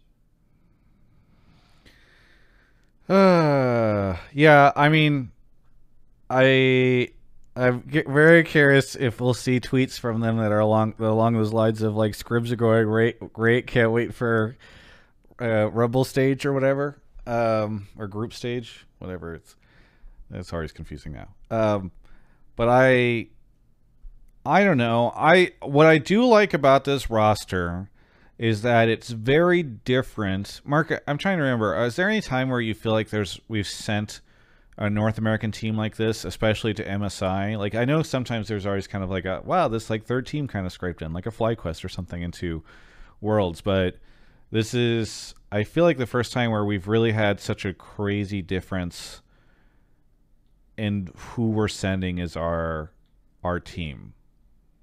We've almost never sent young players, um, or there's like one in a team full of veterans. Right. I mean, I've often complained about how like, isn't it kind of sad that like NA has not sent a Griffin type before, or at least in like the last half decade or more. And like Griffin was like legit like five rookies basically, or um, Damwon when they when they emerged. Um, but like this is this is the closest that we'll get. Um, Clutch is what Empire is saying is maybe the closest, but to Travis's point, they like snuck in as the third seed. Um, so it wasn't like oh we uh, uh, like the best players in that region might actually be young players you know like and i will say the times that we did have a young player going with a team full of veterans like 2021 tsm Spica was the only one who didn't really play scared and and like you could see like I, you and i talked about that a lot was like the, the plays where tsm was aggressive it would be like Spica was the only one so Right. uh, yeah I, I do think this is abnormal for na And Yeah. I think also it's abnormal specifically because of how JoJo plays, right? He's been really aggressive and fearless in loads of his plays, loads of his tweets. I think even more so than some of the other young players we've sent. So it's not just like a rookie, it's this aggressive, outgoing guy that I think can really just play with no holds barred. Yeah, and I mean, I think it's not just that; it's also just the way the team plays. Like they're very proactive. Um, I mean, like there's been a lot of conversation in the past on like what it was the Team Liquid thing, right? Where everybody was basically like, Team Liquid just plays really boring and safe, and then they just wait for the other team to make a mistake, but then you send them internationally, and like there's just a lot less mistakes for them to capitalize on. Where Um, I I really like that EG played this weekend very all gas no brakes. You know, like they they just keep going and going. And I am maybe that will all fall apart at MSI, but I also think what's kind of nice is like I hope and I expect that people are not over expecting from EG, right? Like it's one thing whenever you send Team Liquid and you're like, we've got Core JJ and Bjergsen and we've got all these amazing players, Bwipo, et cetera, et cetera. Um, and then they don't do well. It's like, oh god, this is very frustrating. Um, but with EG, it's like I hope everybody just kind of has the idea that they're there to really learn a lot and hopefully have some good plays, and nobody should really be expecting them to maybe make it to finals or something. Uh, I mean, I would just like to see them do better than G2. Like, I'm really happy that they are in that same group because I think it's really neat that we'll get to just have those guys fight it out a ton, and that is a better, in my mind, that's the better thing to to really test uh, EG on is like how can you do against G two. Like I think that that is the cool the story I am most excited about for MSI at this point in time. And Mark? we know Impact's better than uh, Broken Blade, right? I, I mean, I guess we'll I guess we'll see. I guess we'll see. Um, Mark, any any other thoughts on EG going to MSI? Um, no, I mean, I'm I'm pretty, I'm kind of confident. I I feel like I'm confident in a they won't embarrass us way. Not in like a here we go, this is our time, we're gonna win MSI. Like I don't I don't know what a North American team could look like to make me feel like that though. Um, and I was pretty hot on EG in in playoffs and even towards the end of the split a little bit. Like I think I had a fair amount of their players on the All Pro ballot. I think I had JoJo, Vulcan, and and Danny and stuff. So like, I'm I'm relatively confident that they'll do well. Um, just like as long as people understand that, like, well for me means getting out of Rumble and then groups and then like losing a best of five. You know. I mean, Like, what is that- definitely true is that at some point during MSI, they will beat G2 at the end of the day, and then the next day they will lose to LCO at the start of it. Uh, because that is just the most North American thing. There's no way that won't happen. I feel like the, the the ways that they embarrass us are yes, losing to a minor region when it's really important, or losing when it matters and winning when it doesn't because now the weights are off. Yes. You know, like those are the kind of embarrassing things that I feel like wouldn't happen to EG. I feel like, you know, they don't feel like the kind of team that's gonna gonna get spooked on stage because heading into playoffs, I was even saying this. Like, do JoJo and Danny feel like the kind of guys who get to like? Because everyone's like, "Oh, playing in front of the crowd for the first time in a long time." Uh, they were going on on that, and I was like, "Do they seem like the kind of players who are going to get scared of a crowd?" And I never thought JoJo or Danny ever seemed like that. Like Danny was making huge plays in his first playoff series. Like he doesn't seem shaken by pressure. JoJo's confident as hell. Like I, think it'll be true there as well at, at MSI that like the the moment won't get to them. Yeah. By the way, is it?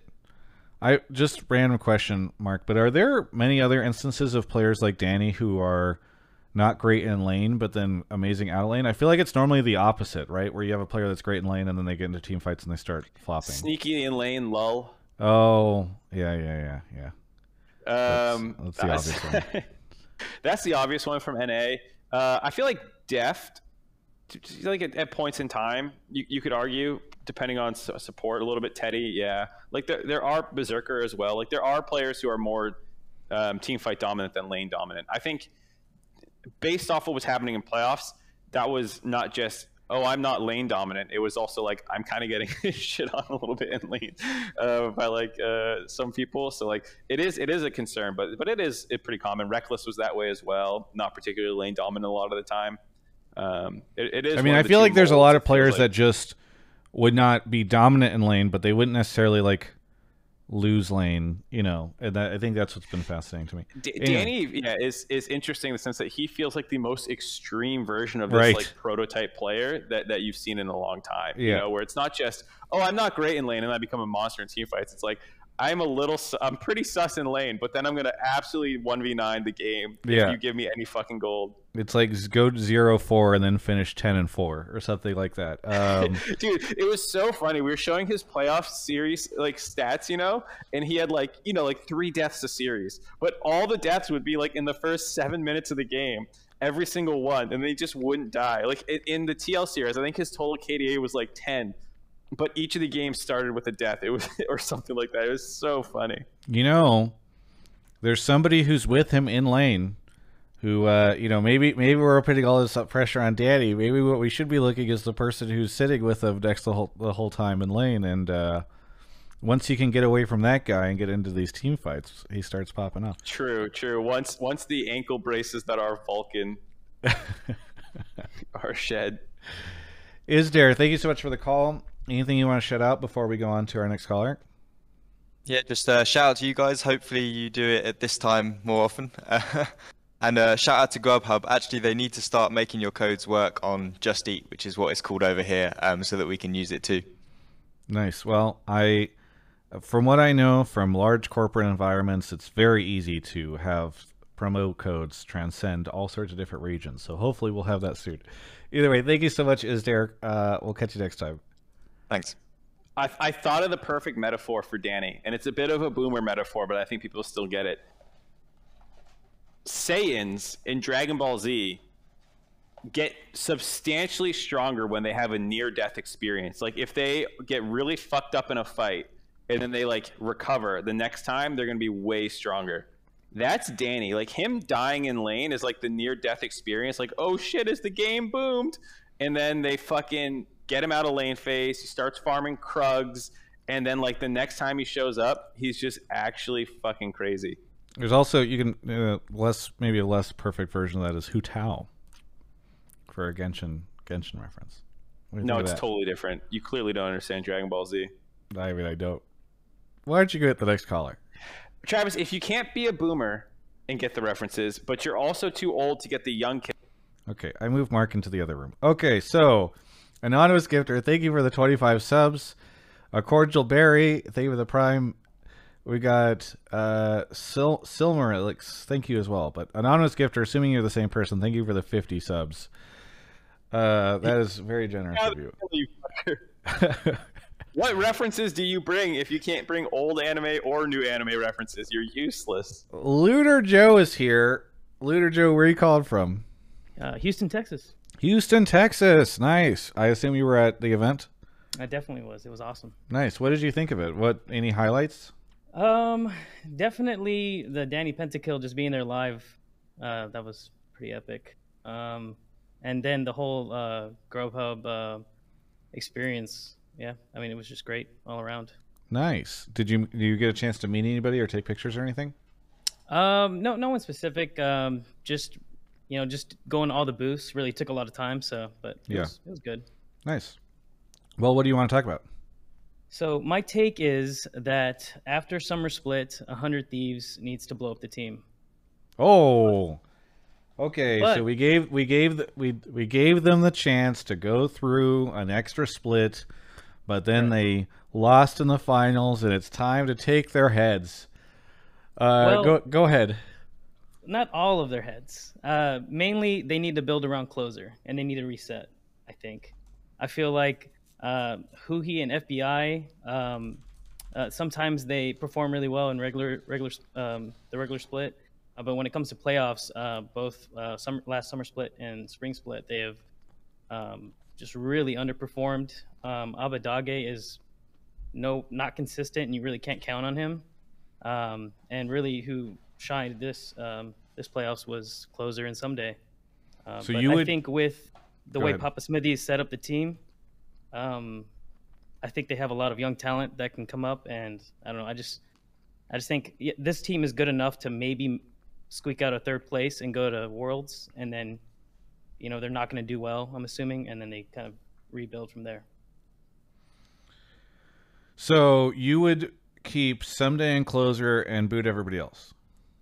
Um, I, I'd mostly want to build around closer because I feel like So know, maybe not even Ssumday. Sort of, yeah, Ssumday sort of overperformed in in this playoffs, and I wouldn't expect for him to continue to do that. If he does, then maybe you look at keeping him. But when you have someone like Tenacity, which they kind of showed off throughout the playoff series and had him as the sixth man.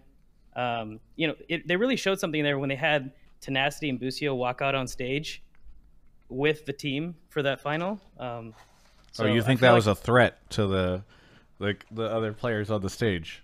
And and and they did not perform. So, I mean, they they have the players there waiting. Okay. Uh, so and you would do it between spring and summer. So between spring and summer, you would have only closer come back, and you'd have four no. new players. No, my take is after split. summer. After summer, okay. Yes. So do you keep all five players through summer? Um, I think so. Like I said, I think this team is good enough to get to squeak out a third place, um, you know, uh, finish to make it to Worlds. Um, but I, I mean, and that's a maybe, and especially if they don't, yeah, you definitely blow it up. But um, I, I just don't think they're the future, and I think 100 Thieves, um, you know, they had some days for so long. They they've kind of bought this team from from uh, the Golden Guardians.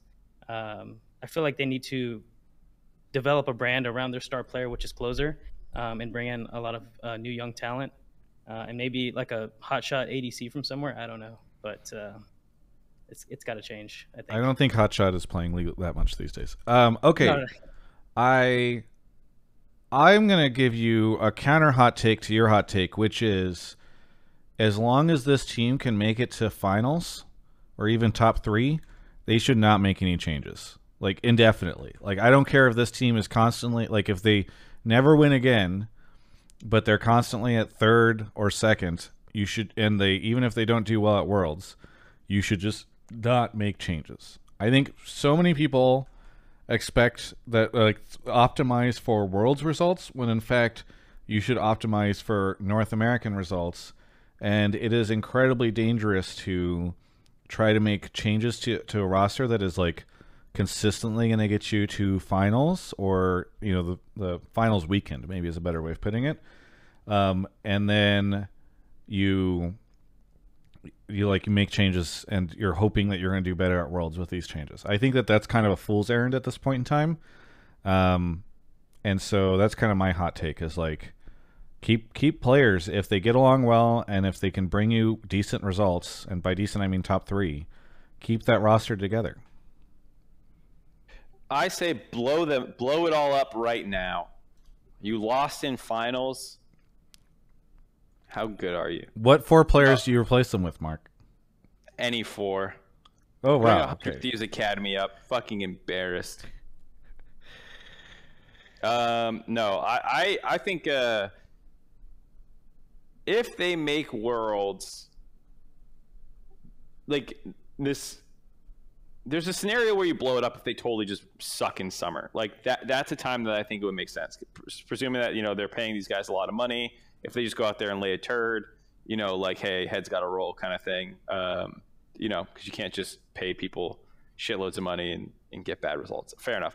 If they make worlds, like maybe there's someone you can look at for optimizing. Um, if there is someone who's drastically underperforming or something. Um, but otherwise, I kind of agree with Travis. Like the, these players seem to get along pretty well. They just made a finals. They won the one before. If they make another finals, like which is really not out of the question, it feels really premature to start talking about roster changes when, uh, yeah, they got shit on in, in the finals, but like I don't think that they played up to their potential at all. Um, and this is not to take away from the uh, EG because I feel like anytime you, you do one of these like oh, they didn't show up. They they underperformed. People assume you're saying that like the other team didn't deserve it. I'm just saying that like this hundred thieves lineup, all split long, had really hot and cold games where sometimes they just looked like ass and sometimes they looked incredible. And even in the the TL series right before it, um, the week two weeks ago, they looked like ass for two games and looked great for two and a half games. So like yeah, it, they they went out there and they laid an egg. Um, and if you just can't c- count on the team to perform well, yeah, maybe you do need to look at like what you can do to further optimize your team. Uh, everything is on the table for that though, not just uh, any roster changes. Yeah, and I I think it's a bit different if all your like let's say in spring and summer you just go and you're like wow if they just if Abbedagge was not on that team and they had a half decent mid laner then like they they would be doing so much better. Like if there's a clear cut individual on that team that is holding them back consistently, then sure, like make the change there. But I don't think like I know Abbedagge had bad games this split. I know their bot lane had bad games this split, but like I don't think that there's anybody on that team that you can say like that individual is holding the whole roster back.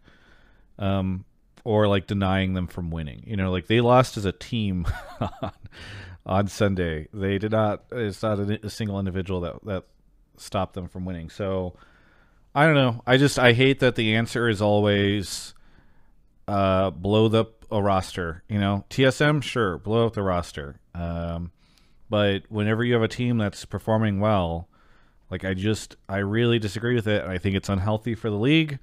I think that there's there's somebody in the chat earlier said eh, fans don't want NA results; they want international results. Well, guess what?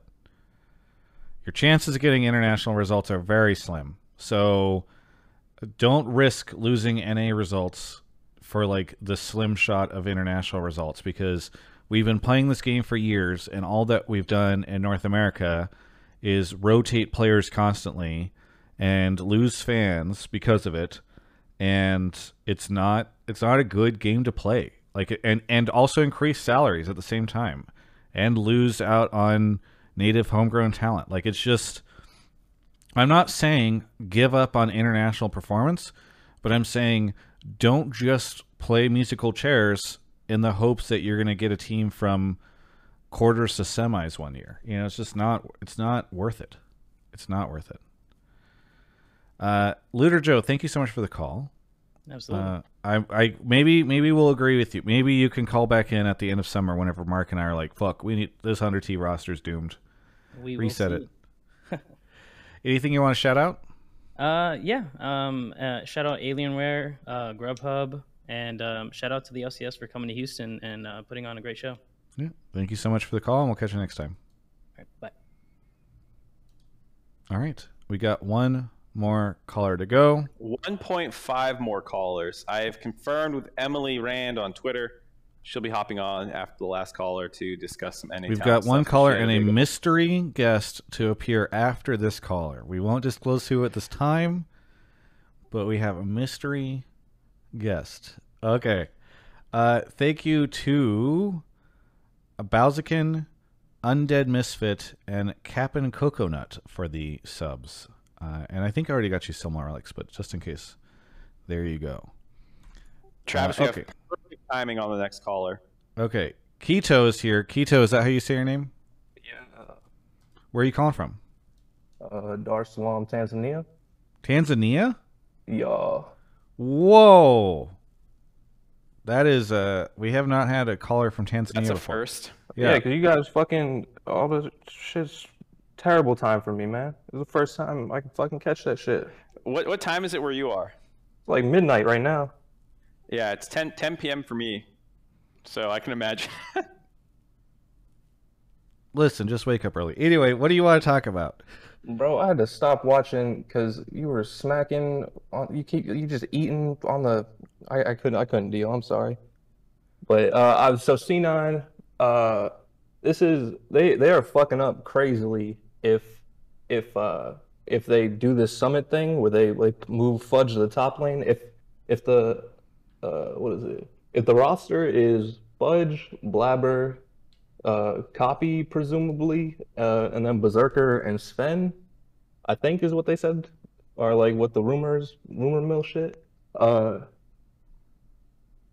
then that that shit's gonna, that's just gonna flop crazily. Like I, I don't I don't know how you can convince me that you're like you're getting rid of your strongest player, and then potentially getting some moving in the weak ass shit and like you're gonna the the ADC you benched is gonna be a better support for your Korean. I, I don't know, but that's my take. Uh, could you could you sum your take up very shortly again for us, really quickly? Uh, How'd you not get it, dude? That I mean, I kind of got it, but I just night. want to hear it again because it's. I feel like it's a lot of he he starts the caller starts a sentence and then doesn't finish it and just finishes it, it with just the word goes to shit. the next sentence because who needs the capper? You got it. C9 fucking up. That's that's the take right there. Uh, what what do you think they should do, Keto? Do you think they should just not make any roster changes? I mean, may- probably it's better than uh, what they what they doing now. Because like, I I just don't. I, I don't know who you can convince that the proposed shit is gonna be stronger. Like I'm not saying like they limped out in in playoffs, but like everybody limped out in playoffs. Like it's not like like but unless you're EG, like everyone sucked dick. So like I I don't see like I, I feel like it's better to try and support your strengths than it would be to just blow this shit up and then do some musical chairs and and and tell me now this this team's gonna be even better for worlds. Mark, do you feel like in LCS playoffs, unless you were EG, everyone sucked dick, and so you should not make changes? I mean, doesn't the record speak for itself? oh, 3-0, 3-0, 3-0. Like, did the did the C9 series look that different from the Hundred Thieves series? Um, no. Exactly. So he he's got a point. Um. Okay, I'll let you Why- dive why- in first because I'm still I was just saying, processing. you look like you're struggling. I'm I'm like 95% on the same page actually with the caller. Um, maybe I I'm not able to be quite as eloquent, but I I definitely agree that it feels there's almost no reason I can get behind making the changes that I proposed outside of the actual five players on the lineup hate each other in some capacity, or like one of them is like like Summit's just like, nope, I'm not playing here again. I'm going back to Korea. Go fuck yourselves. You know, like maybe that's the energy, and there's like no reason to try and keep them around. Um, but otherwise, if if the five players are not the ones who are like, yeah, this this, this team sucks, I hate it, or you know, like Blaber and Summit want to kill each other, or you know, like some some crazy shit like that, like I'm surprised to see this experiment just called off after one split not working, but still having periods of time where you're the number one team in the league and whatnot. You know, like um, I will say the only part that I kind of get behind is keeping Berserker around. If you are going to blow this roster up, um, not that I think Zven is bad or even necessarily worse than Berserker. I just think Berserker is not near his ceiling yet. And as you already saw from like Doublelift's rankings and some other people's rankings of AD carries when they're power ranking them in the regular season, you can make the case that he's a, he's the best AD carry in the league. Uh, I didn't personally buy that, at least in terms of performance for me, but that was also because I, I felt like he was hampered by his support. Um, Hey, you think and- uh you think Zven's gonna be the guy to really bring his shit out of him? I mean, that's a fair question about who, who you're supposed to be pairing with him right now. Uh, is it Zven? I don't know. I mean, Zven might get a, a green card and then won't take up an import slot. I don't know if they should just try and pay the dollar bills for Ayla or what. Um, but I, I'm a big believer in Berserker. He is like superstar. He is like he could be your Danny. He can be carrying your ass in playoffs and stuff. Like, just get this guy some fucking help for the love of God. Um, and maybe Zven can do that. There, like, there's been some successful swaps from AD carry to support. CoreJJ did it. Who he did it from mid lane. You know, Yeah, like from support role swaps can can be good. So I like, like I don't hate the idea, but but blowing up the rest of the roster, I'm not down with. You would keep? Would you keep Fudge mid, Mark? I mean, I wouldn't change this roster. I, I, I think you can question the, the reason for the initial role swap if you're willing to give up after three months. Like, why did you put him mid then, anyways? It was if it was just like some random roster shenanigans to get Summit on the lineup, which feels like kind of fucked to go hamper a player's development for three months and whatnot. You know, like uh, if he weren't if he wasn't like more committed to being the mid laner, it seems like he just accepted it to, to stay on the team or something. I don't know because they were getting Summit or whatever. Um, but yeah, if if they if like Summit is just piecing out, you can't keep him around. I don't know what what you can do, but uh, I don't like blowing up the roster if it's like a managerial or performance based decision. Yeah, I mean, I just uh, I don't like blowing up the roster either. I do think there's some weirdness around keeping Fudge mid because if if the idea is keep the lineup except for swap support. You're in a weird situation where you're keeping Fudge mid, but then I also feel weird about, you know, getting rid of Summit. Obviously, we talked about this a lot. I just think it's really weird. It's a a very odd situation, and uh, I mean, Well, I know I've said this a million. Still, uh, Zven is still an import technically, right? Or is he? Did he get a green card? I think he's an import. I, I don't think there's been any news that he's us. gotten a green card. So Yeah, I mean, presumably then you kind of know what the plan is at least. If if they're willing to be trying him out, then you know that there's at least an import slot opening up. Um, so whether that becomes his or mid laners or top laners, you know, it does seem that to indicate that at least one import slot is opening if he's considering role swapping to support, you know. yeah, yeah. Okay.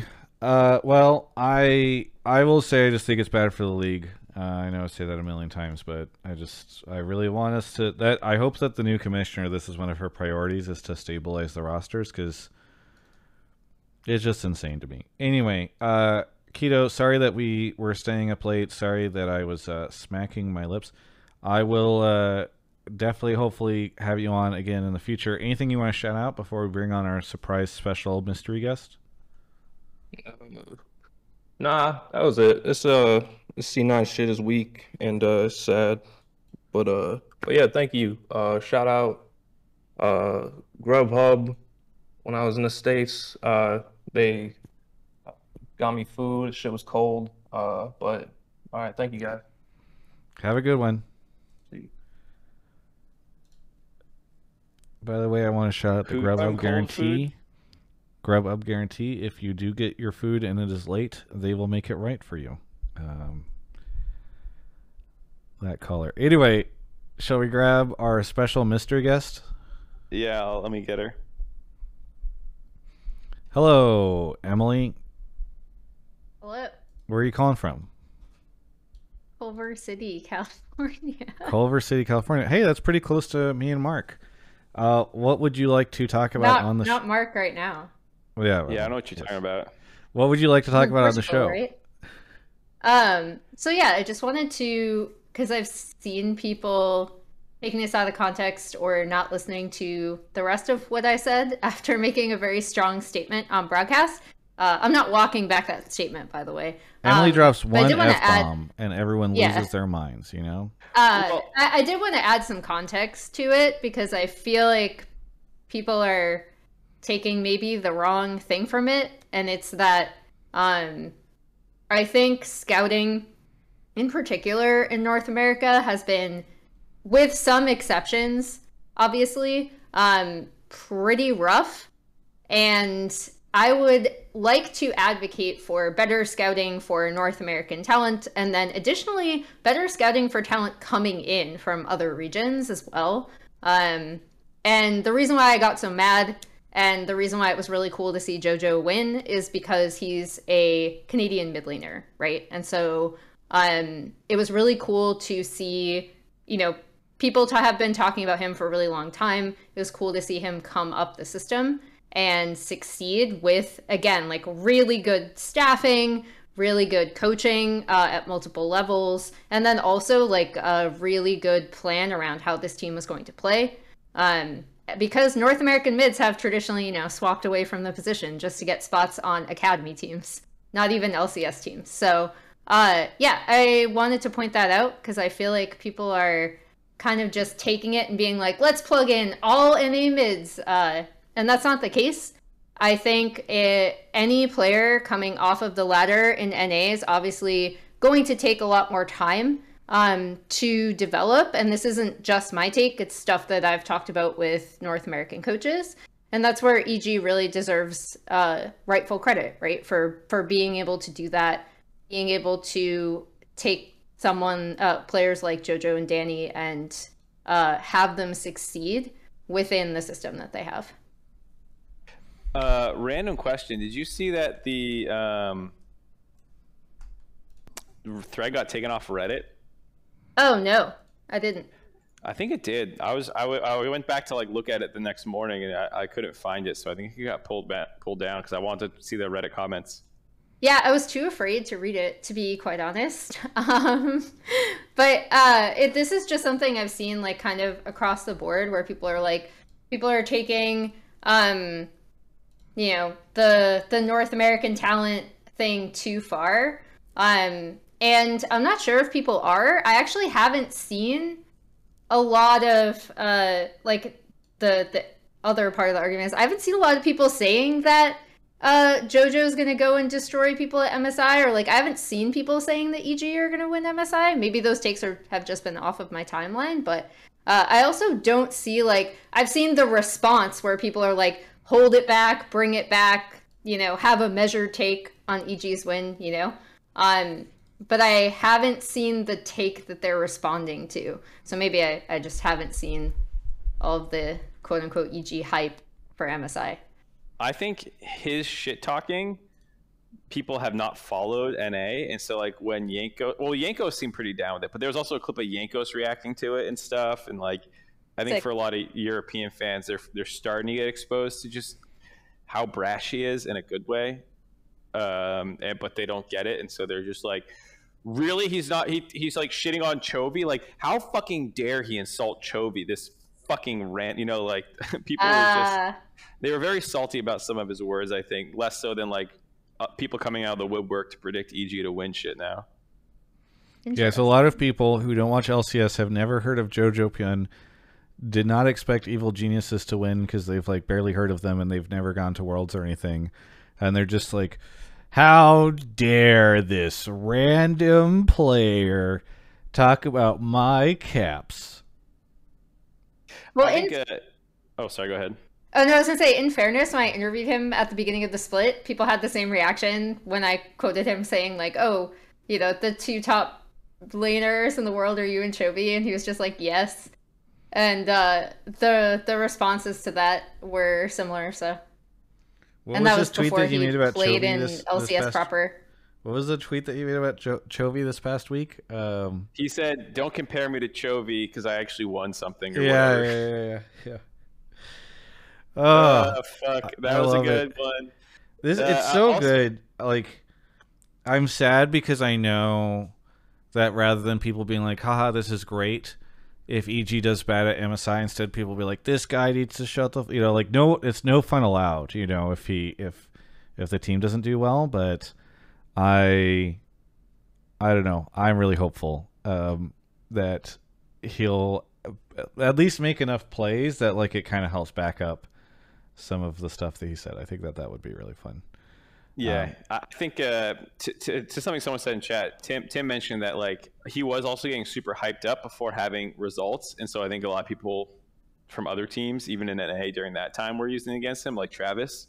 Uh, love talking about how much Tim was hyping up. uh, Because JoJo, Tim's okay. Here's the thing. he, he reveled. I I I love I love Tim. I've worked with him a ton, and uh, I love Run It. And I wanted to do just so everybody knows, I wanted to do a celebratory Run It for this week, especially because Mark doesn't have time to do a blame game, and I was shot down by both our editor and Tim.